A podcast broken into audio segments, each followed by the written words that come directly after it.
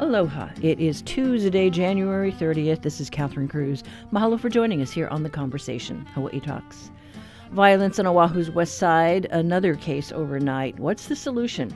We talked to Hawaii Representative Cedric Gates about his district. Lawmakers say Maui recovery is the priority this session. We'll discuss the bill is expected to move fast. And a Maui exhibit focuses on healing. It includes an interactive aspect. An opportunity for Hawaiian owned businesses to get branding and digital marketing, marketing help approaches its deadline. And who doesn't love a shopping spree, the miles of smiles we saw this weekend at Operation School Bell? And it's thanks to volunteers from the Assistance League and Walmart.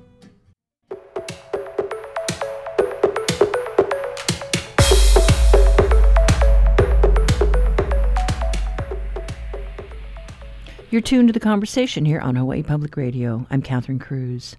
Honolulu police report yet another case of gun violence. A 21 year old shot multiple times while he sat in his car in Kapolei overnight.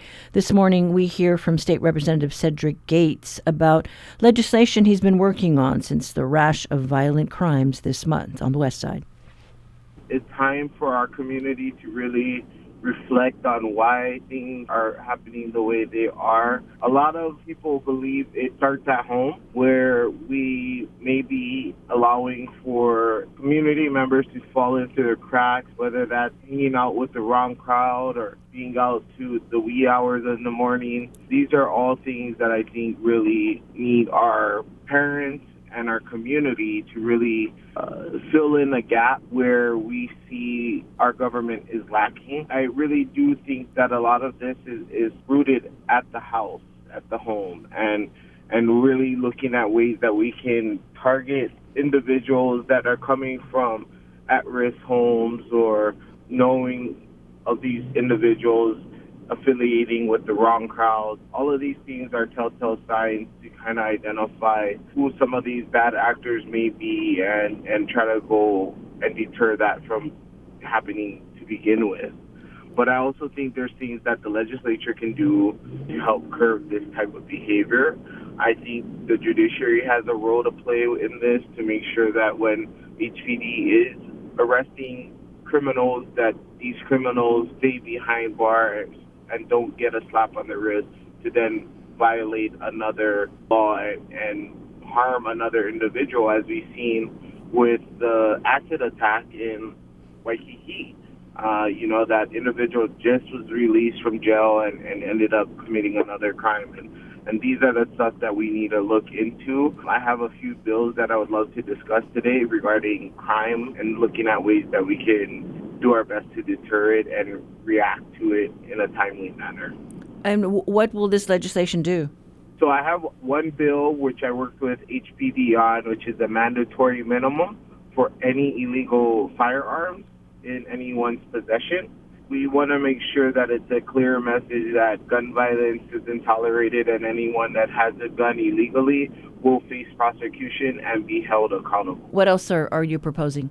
So I have another bill that goes after habitual offenders. I think that's something that we need to really shed light on is people who keep getting out, keep committing crimes and keep being a menace to our society that we are able to go after these people and, and throw the book at them. You know, I think that our community has suffered so much from all these different types of crimes that we really are looking at ways to put more teeth into the law to give HPD the ability that they need to know that when they do these arrests, that these people will most likely not be coming out anytime soon, which allows them to lessen their workload and also be able to allocate additional resources to the issues in the community. And I think we have to really start talking about the meth issue and heroin and, and the fentanyl issue that is plaguing our streets that also contribute to the violence that we see in our communities.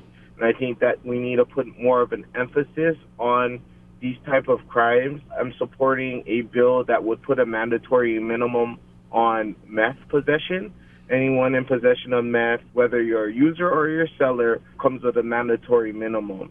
And I think that's one of the answers that I have for these individuals who continue to break the law and think that there won't be any repercussions. I think we need to really send a clear message on our position regarding these hardcore drugs like meth and heroin. You mentioned that you were working with the Honolulu Police Department. You know, I know that uh, the substation out there has uh, uh, been a concern because the community wants increased staffing. With that issue, it's a city and county issue. Because I'm a state representative, I don't have direct oversight in regards to HPD's budget and, and the requests they've made, but I believe that Mayor Blangiardi has awarded them with a request for additional funding to complete the second floor of the police station. Our ultimate goal, as we've mentioned in multiple articles in the past, is that we want to see our Waianae police station turn into its own regional station rather than a substation, which it currently is right now. And we just want more resources and more access for our community to be able to reach these resources, uh, along with putting more officers on our beat um, to patrol our communities is something that we're working on right now. And I'm also looking at ways that the state can assist with recruitment and retention for Honolulu police officers, given that we are at a huge disadvantage and a major shortage of almost 400 officers across our island. So I think there needs to really be a lot more conversations of how we are actually going to achieve it. Uh, I know there's cadet programs and, and things that like HPD is implementing in our local schools. I think that's something that we can definitely identify as a way to build on that community uh, support.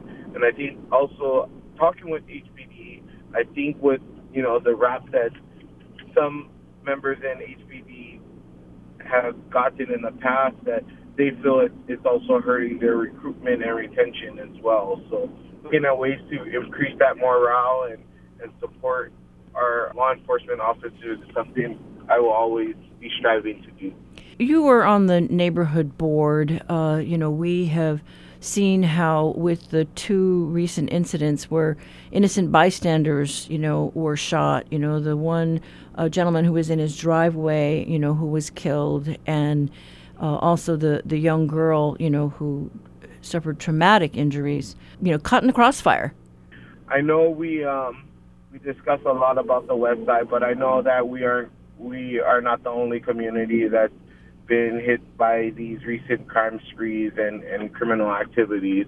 But I do think that yes, um, given the seriousness of these incidents, it's definitely alarming. You know, we can only do so much, and I'm continuing to be in conversation with our law enforcement agency and be able to try to point them in the right direction to what the community is talking about, what the community wants to see. I think if we do that, if we continue to engage with them in those conversations, that we're going to end up getting what we want, which is adequate resources, adequate service, adequate personnel to be able to go and respond to these crimes also one of the biggest things that I, w- I, I really would like us to to do is work on being proactive. I know HPD is kind of based on reaction to crimes that are being committed, but I think that we need to put more of an emphasis on being proactive to know, hey, these are some of the bad actors that we have identified in the community, whether it's being reported by the community or HP doing doing their own investigation, and then going after these people, putting pressure on them so that they don't feel comfortable committing crimes in our community, that they are afraid of these repercussions that lay ahead, and they are going to second guess these dumb decisions that they're making that are ruining our people's lives out here. And I think that's my message is that we do need to get more active and proactive to all of this nonsense that is taking place because if we're just going to react to it, then I, I feel like we're going to see more of it. When I feel the proactive measures are, are being implemented, that the message will get across to the community that so and so just got 10 years or so and so got you know a mandatory minimum and he won't be coming out anytime soon and mm-hmm. that if they're in that same space that they need to reconsider it. Right, their consequences. that's really where, where we need to put an emphasis on. Yeah, yeah, absolutely. That there are consequences to their actions, and you know, uh, kudos to the police for uh, making quick arrests, not only in the recent acid attack, but uh, also in that shooting uh, where the man was standing in his own driveway and lost his life. I want to echo what you just said. Mhm. I, I want to mahalo HPD because yes, crime is occurring in our community, but those criminals are going to be brought to justice, and that's the message that we also need to make sure we're sending is that these folks won't get uh, uh, away with these types of crimes, and that anybody who wants to be a copycat and follow suit will meet the same fate, and that you know we will be prosecuting people to its fullest extent. Again, I will be looking at laws to be able to go after these people Right, and, getting- and, getting make sure tough. that we put them away for good. We've been hearing from Representative Cedric Gates, who represents District 5. It stretches uh, from uh, Ma- Maili to Waianae, Makua, and Makaha.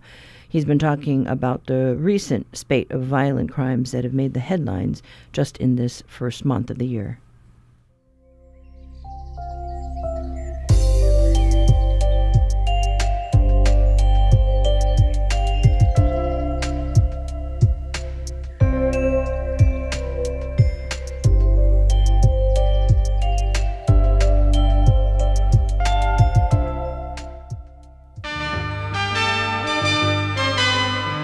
Each week, New Dimensions explores the social, political, scientific, environmental, and spiritual frontiers with some of today's foremost social innovators, thinkers, scientists, and creative artists. Hi, I'm Isa Gucciardi, author of Coming to Peace. And next time on New Dimensions, I'll be talking about my new book, Coming to Peace Resolving Conflict Within Ourselves and with Others. Sunday morning at 11. Support for HPR comes from the Honolulu Museum of Art, presenting Kapulani Landgraf, OA, an installation of portraits of Kanaka Oiwi community leaders, now on view. HonoluluMuseum.org.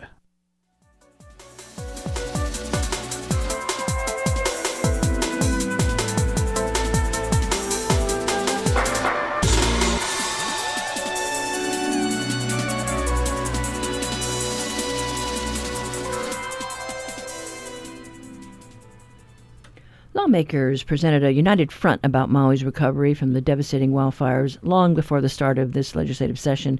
Today, HPR reporter Ashley Mizuo joins us to talk about the specific bills proposed and the efforts to act quickly. Good morning, Ashley.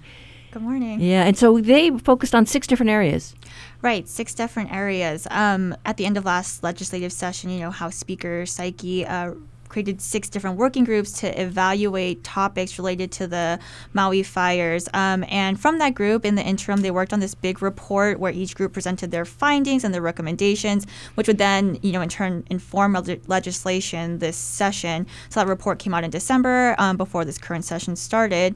Um, and now we have the bills. So there are 10 bills and two resolutions in that package. And, you know, this bipartisan package is very forward looking. So I wouldn't say that this is necessarily a recovery package. It's really meant to address the foundational issues in the state's wildfire prevention and response. Um, so Speaker Saiki said the framing of the package is like this instead of focus on recovery efforts because several members told him that their communities had some of the same conditions that existed in Lahaina.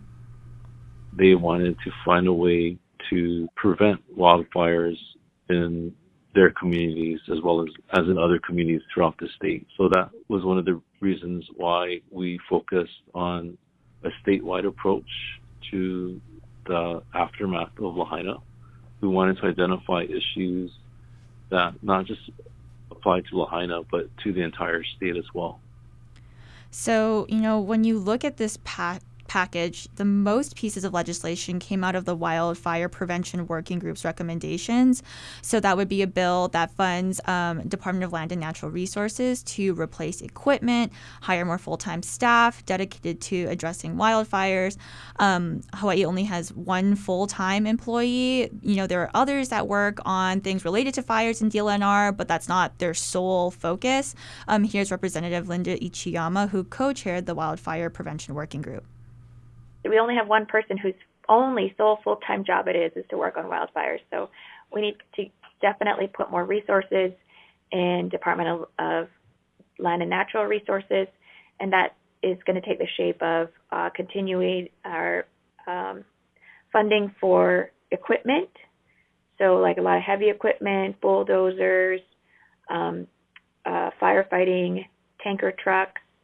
I don't know if you've read our report, but some of our equipment that we're using is is Army uh, or military surplus equipment that they no longer wanted to use anymore, and from like the 70s and 80s. The hand me downs. right, right. And, you know, other measures um, from that working group um, would create the Office of Fire, State Fire Marshal to direct the state's fire efforts. Hawaii is the only state in the country without one. And then another bill from that same working group um, would increase penalties of violations of the fire protection laws. You know, the report showed that. Uh, 99% of wildfires in Hawaii are started by humans. Um, so Ichiyama is likely going to take a larger role in the passage of this package because those two funding measures from DLNR um, and the State Fire, Fire Marshal Office, along with six other mes- measures, are assigned to her uh, Water and Land Committee. So that means eight out of the 10 bills from the bipartisan package are going to be going through there. And so, uh, what other um, uh, areas are they also focused on? Um, I think maybe the easiest way to break this down might be by working group. Um, so, two bills came out of the environmental remediation working group. One that would do long term monitoring of air and water quality for communities that were impacted by the Maui fires, as well as support research efforts to better understand the environmental concerns linked to urban fires. Um, another bill um, appropriates funds, again, to DLNR to support long term water quality monitor- monitoring and um, pollution source detection. Two other bills came out of the Food, Water, and Other Supplies Working Group. Um, one creates a distribution management advisory board. That's kind of a mouthful, but basically, it's just to develop and advise a plan on a plan to better distribute emergency services and other resources. Um, another bill from that working group allows pharmacists during declared states of emergency to refill prescriptions for up to 30 days um, of different types of drugs or devices if the prescriber is unavailable or they can't get in touch with them. Um, if those prescriptions, like not having those prescriptions, would cause extreme interruptions to the care of the person. Right. So, so a lot of these just came out of what happened on the ground, right? A lot Right. of community people stepped up because they didn't really have a structure to hand out food and this, that, and the other. Yeah, and I think that really goes back to kind of the overarching theme of this is really building like those foundational pieces so that if this ever happens again, um, you know, we're just way better prepared to handle that. Um, the schools working group had another bill um, that would require DOE to let the public see emergency plans and then also have communica- a communication plan during emergencies. Um, our own Cassie Ordonio wrote a story about this at the beginning of session, so you can take a look at our website, hawaiipublicradio.org, for more on that one. Um, the Jobs and Business Working Group also had a bill that would create two temporary full time positions at the University of Hawaii Maui to teach construction trades. This is the only bill that kind of seemed to have somewhat of a conflict within it. Um, Representative Gene Ward sent out a letter saying that he didn't really agree with that this bill should have been introduced in this package. And when we spoke, he didn't think it was a good use of resources. He compared it to giving a drowning person a drowning person swimming lessons. And he also pointed out that the Council for Native Hawaiian Advancement has a trade academy that they've already set up. Um, but the Maui Chamber of Commerce president, Pamela Tumpap, said, um, you know, there's a really enormous deficit of trade workers on Maui, and that 40% of the construction industry is set to retire this decade. Interesting. And, you know, as they're looking to rebuild Maui, they're going to just need a lot more people to do that work. And the industry, though, has just remained flat since 2010. Um, so that's another one to kind of watch and just like a major issue going forward. Um, the measure I was personally most interested in was uh, one that would allow counties to enact a zoning ordinance to phase out these things called non-conforming single-family transient vacation rental units over a reasonable amount of time. Um, so these non-conforming use permits were given to properties decades ago, um, and they allow short-term rentals in residential zones. Basically, they were grandfathered in before you know some of these zoning laws came into effect, um, and these are passed down by property, not owner. Uh, and because of that, you know they're allowed to persist and persist and persist. Um, and so something like this would kind of give the counties a little bit more power. And this really echoes a priority from Governor Josh Green's State of the State speech to decrease short term rentals. Um, Speaker Saiki said it could be a tool for counties to further address short term rentals. There's different ways of approaching the short term rental issue. One of the ways was through um, um, delegation to the counties or empowering the counties to exert more control over them. The the other another alternative is to impose higher taxes on short-term rentals. But you know, no matter what we do, we expect that the short-term rental owners will file lawsuits to challenge any new laws. So, you know, the really historic thing about this whole bill package is just the bipartisan nature of it.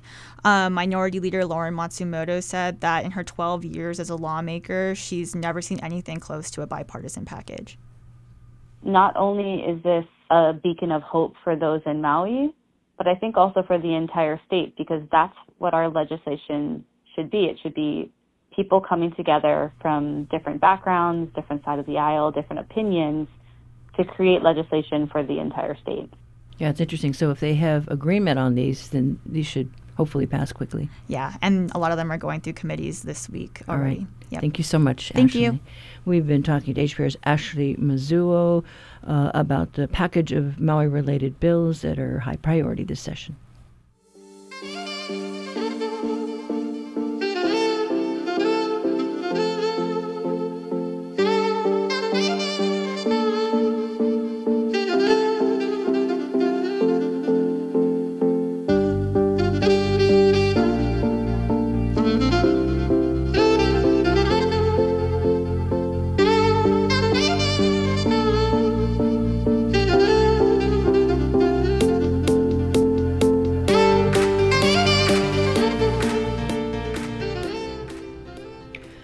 Exhibit at Maui's Schaefer International Gallery entitled Sense of Place, Place of Sense showcases life on the Valley Isle through layers of family stories and histories of the island.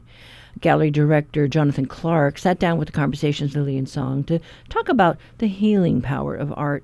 The gallery is inviting the public to participate in a series of interactive stations and add their voices to the collective experience of recovering from the wildfires walking in the front doors. On the entry wall is an image of Wailuku from 1890, and we are really fortunate to be able to partner with Maui Historical Society on some of the historical content of the exhibit, including some images from their collection. And that really kind of showcases a historical look at the building blocks of community and so that image, it shows sort of a vignette of what Wailuku looked like in the late 1800s. Much of it is, has changed drastically, but there are still, you know, the West Maui Mountains, the landscape itself still recognizable. And then as you move through that, we call it sort of like the history thematic section of the exhibit, includes additional images on a timeline, and then a display that resembles a, a general store from the mid 1900s. And in our research and our conversations, you know, many oral histories also pointed to those general stores as being really important lifelines to community and that they supported community, they supported the different ethnicities that many of them were working on the sugar plantations. And the items in that display are on loan from the Lahaina Restoration Foundation another partnering organization on this exhibit. Right. And Jonathan, those artifacts that the Lahaina Restoration Foundation lent to you were coming from the two properties that survived the Lahaina fires, right? Lahaina yeah. Cannery Mall as well as Hale Pai, the printing mm-hmm. museum on the grounds of Lahainaluna High School. Mm-hmm. So these are artifacts that help us remember our history. Yes, yes, very much so.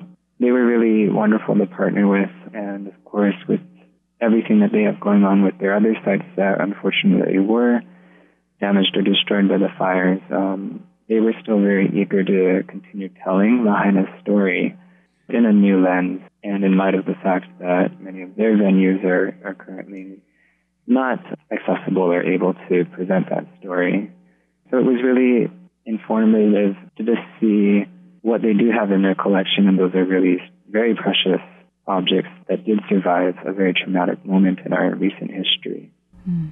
And one of the parts that really caught my eye were the colorful student work curated from Pomaikai Elementary as well as Baldwin High School students. How were those pieces chosen? So those those kind of came into the conversation because we wanted to, in putting this show together, we wanted to make sure that there was really a breadth of inclusivity in showcasing work by artists and photographers who've been doing work for decades, and then also like the new generation who they will be carrying us into the future. The work from Pomaikai Elementary by the fourth graders, about 100 students, they were studying the Ahupua'a system and the many different flora and fauna that exist within Maui's ecosystems. And that was being taught by Netta Bangader, who was doing artist in residence program at Pomaikai for about eight weeks in the fall of um, 2023. And it felt like a natural extension, kind of tying in with the land thematic component of the exhibit that both showcases the up and coming, the emerging artists and their eyes their visions, and also shedding a light on the beauty of our, our natural ecosystem. And then the student work from Baldwin High School, we were in communication with Kirk Kurokawa and Sunsai Thomas, who are two art teachers at Baldwin, and we had reached out to see if they would be interested in collaborating and bringing their students in to create some work for this exhibit. And so the work from Baldwin High really speaks to kind of the mixed plate of, you know, who we are just to the many different backgrounds and heritages that are present in Maui's local community. Hmm. There mm-hmm. are a couple of parts of this exhibit that will continue to breathe and grow. And I'm intrigued by that idea because you talked about an oral history recording station where there's an audio loop of people's voices, the people who come to the Schaefer International. So, in our planning for this exhibit, one idea that came up and kind of tying into the idea of history is the, the layer of oral history. And this is something that is very new to us too, but we were able to get in touch with the Center for Oral History at the University of Hawaii at Manoa and they were very enthusiastic about the idea of including an oral history component to the exhibit.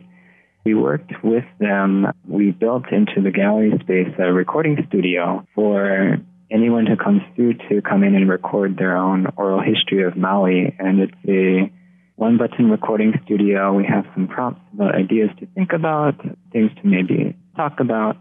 And all they have to do is press a single recording button and it starts a three minute timer but the idea is that as we collect these different recorded histories, that they will be edited into an audio loop that's experienced through headsets in an adjacent space in the gallery that's set up kind of like a, a living room space, a reading space, and then a listening space. And with the potential for these oral histories to become something to be an archive for future research or as a resource for future projects. But it's something that we felt was really important to initiate in this moment because there are so many wonderful stories that have been coming out of this exhibit. Well, another collaborative element is the photo wall installation. Mm-hmm. So I understand there's an open call for personal photographs, and you are still accepting images on a rolling basis through the month of February. Tell me more about that. Yeah, so that's another sort of evolving component of the exhibit. We launched an open call for photographs that kind of capture different eras of Maui's history, and they can be family photographs, local gatherings, places of special meaning, you know, whether those places exist as they do in memory or if they've changed or if they no longer exist.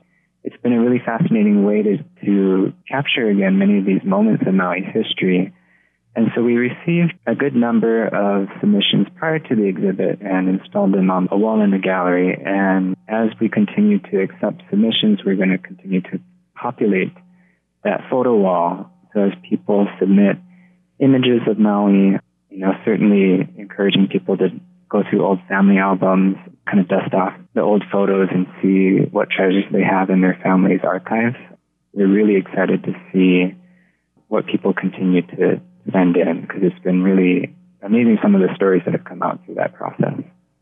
Because some of these photos are taken at different festivals or gatherings, um, and there's been a few instances of people coming through the gallery and seeing my cousin or auntie, uncle, or friend in another photo on the wall. I mean, there's been a number of great stories that have come through. There was one that came in, it was a panoramic image taken at the old Kahului Fairgrounds. And it was the dedication of the eagle statue that commemorated the 75th anniversary of Japanese immigration to Hawaii. And in that panoramic photo, were the prince and princess of the imperial family from Japan, and as well as Mayor Eddie Tam, and then a number of other Maui community members, and they're all perfectly staged for this panoramic photograph, all completely focused at the camera. And it's at the old Kahului Fairgrounds, which no longer exist as they were in that photo. Mm. There, there are some things in the background that are still the same, but the site itself has changed very drastically. Wow, there's just so much. There is so much to this exhibit. Yeah. You, we didn't even talk about the moku. Yes, so the moku, there's 13 prints by Abigail Romanchak. They're woodblock prints printed with kukuiset ink. And then accompanying those prints are booklets that include Olelo No'eau, compiled by Pulama Collier. And those are different narratives and stories that really kind of describe the character of each of those moku. And that was something that we felt was really important as a component of the exhibit was to acknowledge that layer of indigenous knowledge as far as land organization and resource management that was divided into the moku system, but also to acknowledge Maui collectively, that it's really about Maui as a whole, because this is really a chance for us to come together as we move forward and to support one another.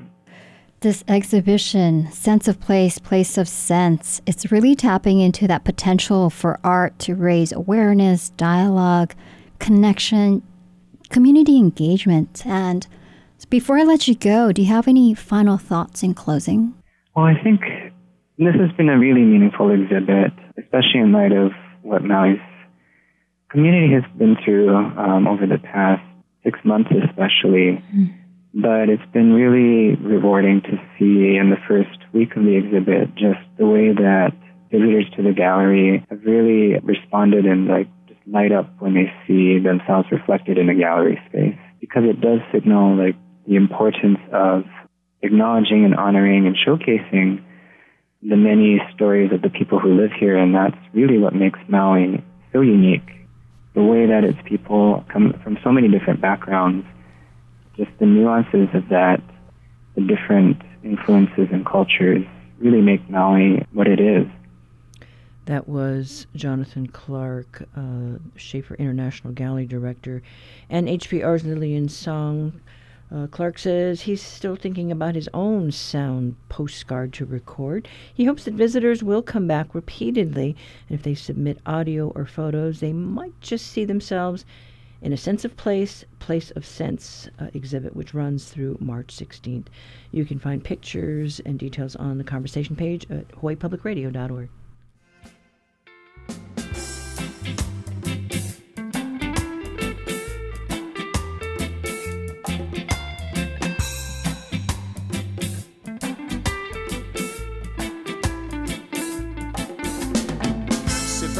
Tell you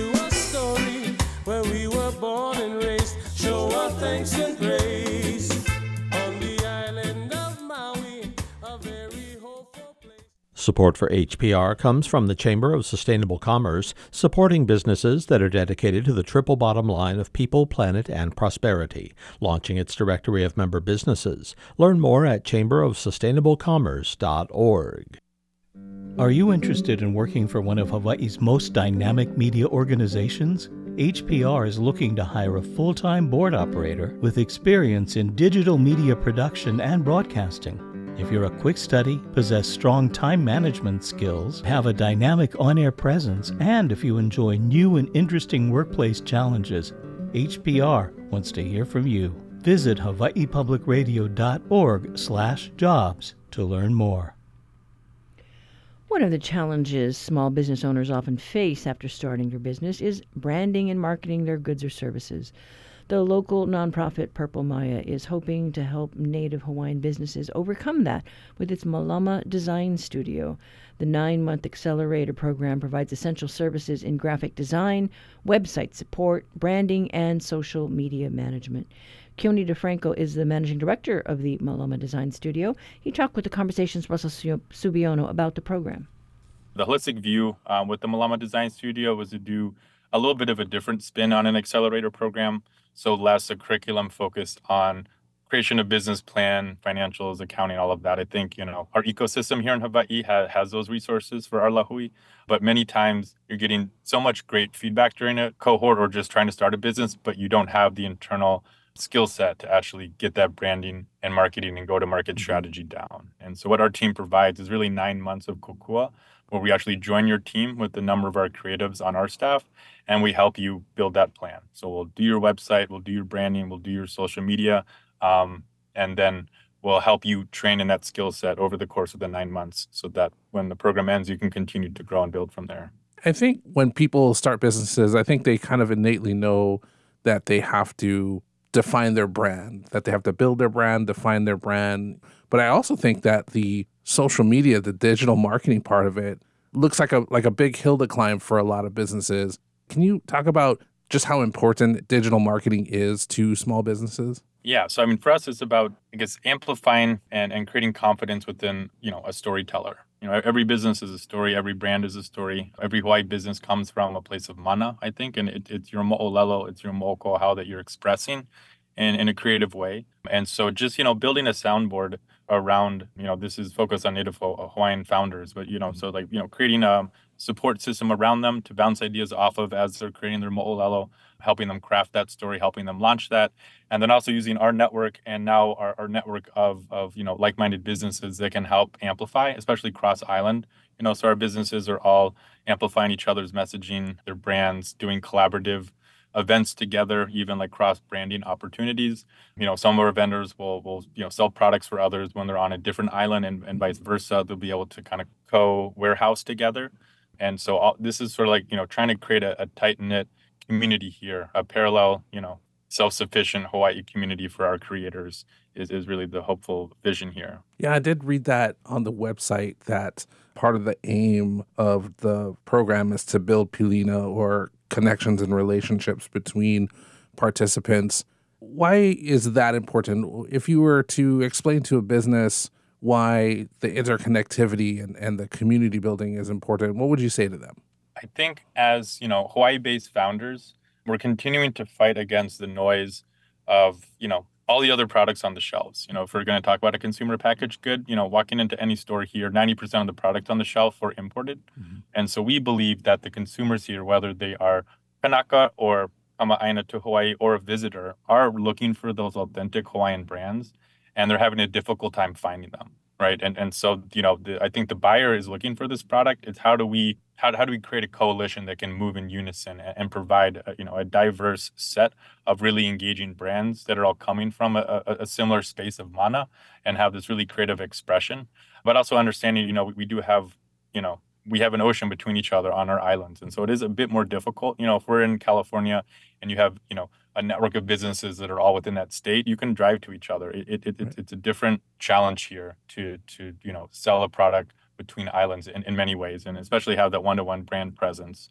You know, you could drive between your retail stores if you're in California over the course of the day, and you can drive, you know, hundreds of miles. And I know entrepreneurs that do that. You can't do that here, but you can create Pilina and a coalition of like-minded entrepreneurs that are repping each other's products and they're helping each other go to market and looking out for each other, helping each other identify grants, going in on grants together, right? Like raising funds together, speaking to customers together. And we feel that you know, as this coalition grows, they want to continue to support each other. At the end of the day, it, it, it does bring delight to a customer base and a consumer base that is looking for, you know, Hawaii-based brands. I'm trying to pull up a, a statistic I actually mm-hmm. have here that I thought might be relevant to the conversation. But I, I think what I'm looking for is going to say that only 25% of, of Native Hawaiian businesses rely on tourism for more than 50% of the revenue. So that actually shows that for the Hawaiian businesses, they're actually not reliant on, on tourism dollars, which really does show that there is you know a local economy here that supports itself. You know, it is self-sufficient in a way. Not saying that we, we don't need tourism. Tourism is important here, but there is a parallel economy that does exist when 75% of the Native Hawaiian businesses are reliant on on Kama'aina as their core consumer base. And so continuing to lean into that and grow onto that. You know, another part of this program is a training cohort that we run called Digital Creators. And so at that point, we're, we're training our local people here in all the skill sets that we provide in the design studio. So graphic design, branding, social media, website mm-hmm. support. And so we'll take people that either have no experience in that or are at the beginning stages, and then we'll mentor them and train them over the course of 11 weeks. And then they'll start to actually enter as paid interns from our end. We'll, we'll pay them to intern with the companies within our, our Malama Design Studio. So at that point, you have local people that are helping you with branding that join our teams. And that's like a circular regenerative economic, you know, economic revitalization engine that we're trying to build here. Because because our belief is in a world if, if every small business can add a marketing person and that marketing person is from their community and that can help them scale their business, you know, you're amplifying businesses and their revenue, you're hiring locally, and you're not having to export for that skill set. And so driving more skilled storytellers that are authentic, that are from here, to be able to provide those services and have the skill sets to do so should allow these businesses to grow and scale and then, you know, regenerate and redistribute this vibe back into our communities that, that we do desperately need. On your website, you have this quote, Aya ihea kavaivai akalahui, ayama kekumo, Mhm. which I believe means, where is the wealth of the nation? It is at its source. And this Mhm. quote that's on the website, it reminds me of something that I learned doing interviews with Molokai residents about self sustainability. Basically, they said that resource sovereignty is sovereignty. If you have everything that you need, if you can make everything you need, grow everything you need, produce everything you need, then you're sovereign. And I get the sense that Malama Design Studio contribute to that idea that it aims to equip Native Hawaiians with business knowledge and opportunities in an effort to kind of lessen dependence on other financial or educational means. Would that be accurate? That's very accurate. Yeah, for us, the core that, the, the Vai is, is within the Lahui, and that is our kumu there. And so deeply investing in, in the self-sufficiency and the self-determination of our Lahui, for us, I think comes from helping us achieve, you know, economic sovereignty. And with that, my belief is that we're able to, you know, increase the, the quality of life for everyone on our shores. You know, with, with a population of 1.4 million, there is a way to redistribute wealth in the way that it's currently traveling you know shift the direction of capital back into our communities. If we are building you know strong economic engines that are more focused on on vai vai and more focused on kokua than just you know an individual entrepreneur generating wealth for themselves and their family. And so i think you know my, my grandmother is from the island of molokai as well and that that, that way of thinking it, it deeply resonates within me. And, and i think that we don't have a choice but to try and and push ourselves to become as self-sufficient as possible.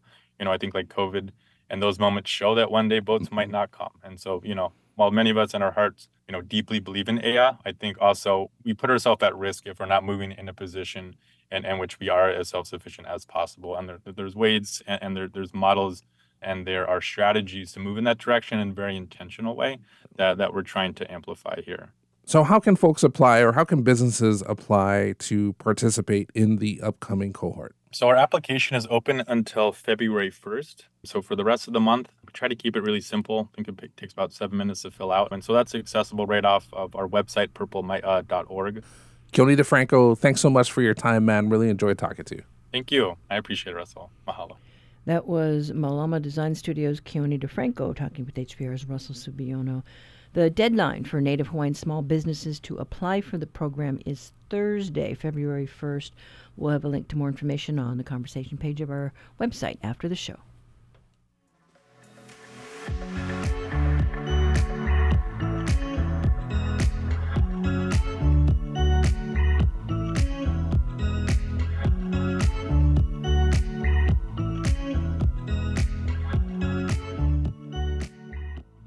Support for HPR comes from Maui Ocean Center, featuring Kama'aina weekends for Hawaii residents to experience exhibits and educational programs on weekends at mauioceancenter.com/reservations. Hello, this is Sabrina Tavernise, host of The Daily. Join us for an in-depth look at the world's biggest stories. Catch The Daily Monday through Thursday at 1:30 here on HPR1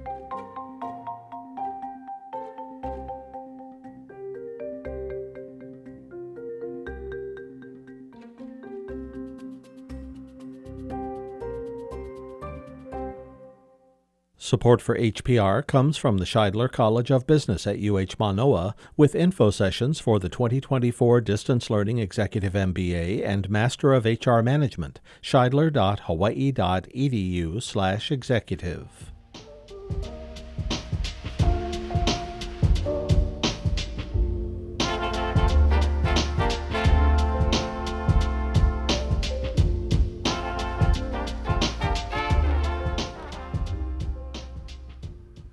There were literally aisles of smiles generated this weekend. Walmart Keeaumoku was the site of Operation School Bell, a program started 65 years ago in California by the Assistance League. The Hawaii chapter of that group helps needy students uh, with school clothing.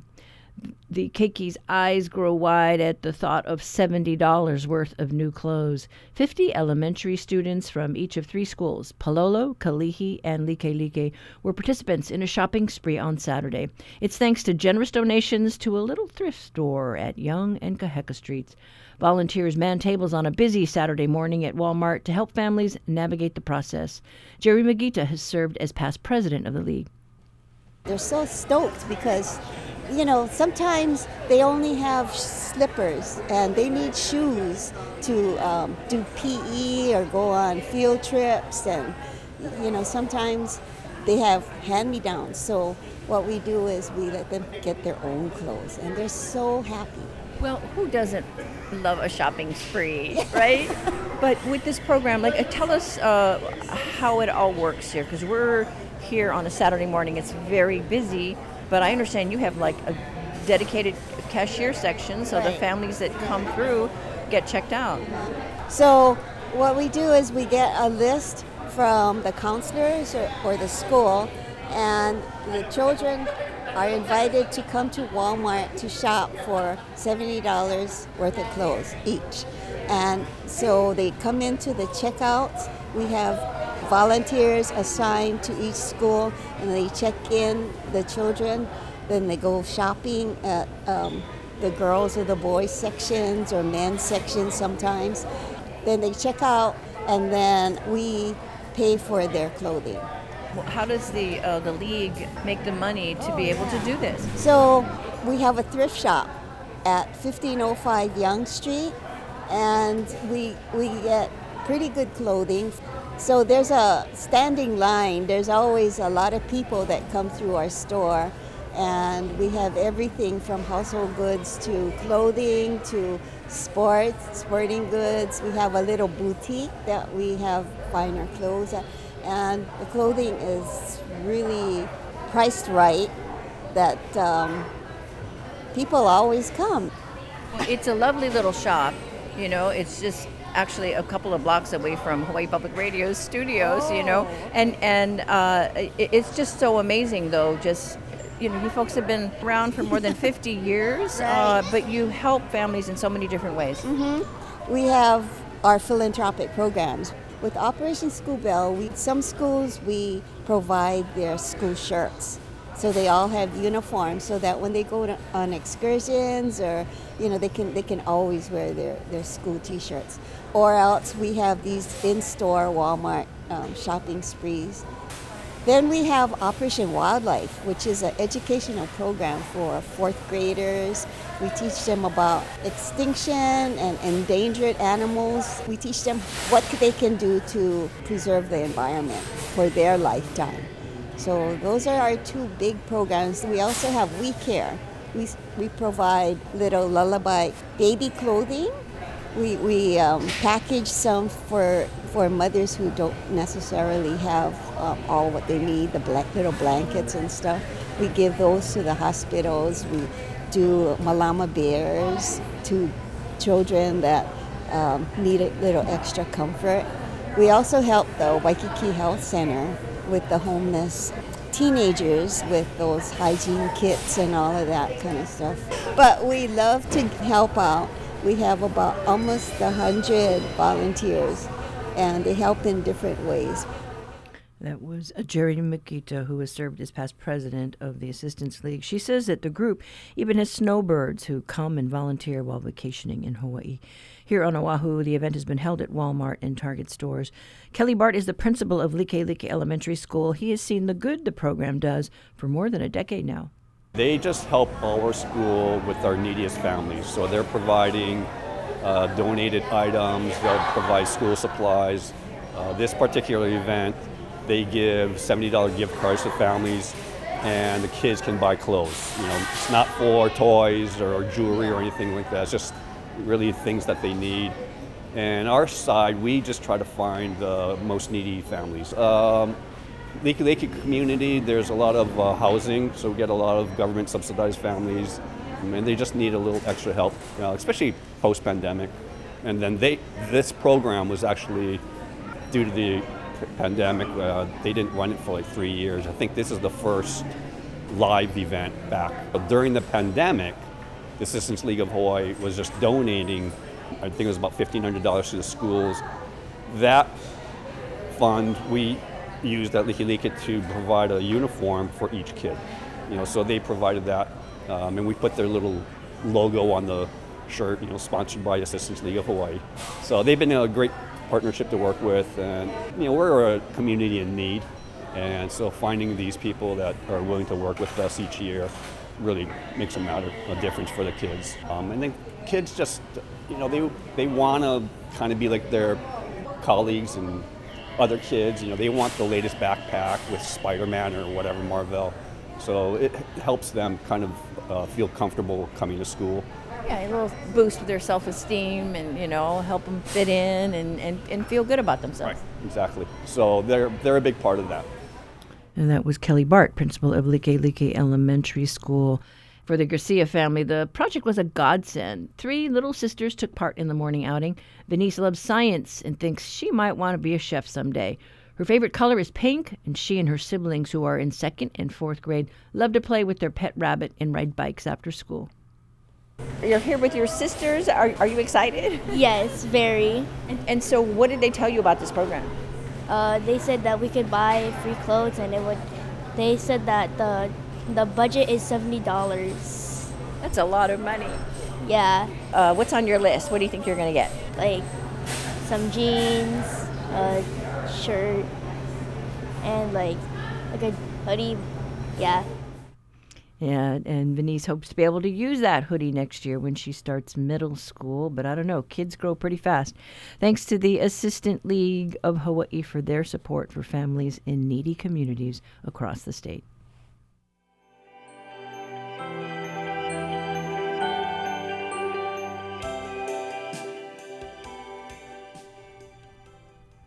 And that's a wrap for us today. Tomorrow, we talk about a film festival that kicks off to honor Black History Month. Leave us some feedback on our talkback line, 808 792 8217. Email us at talkback at hawaiipublicradio.org. The conversation is available as a podcast at stores like Spotify, Apple, or on our website. I'm Catherine Cruz. Join us tomorrow for more of the conversation.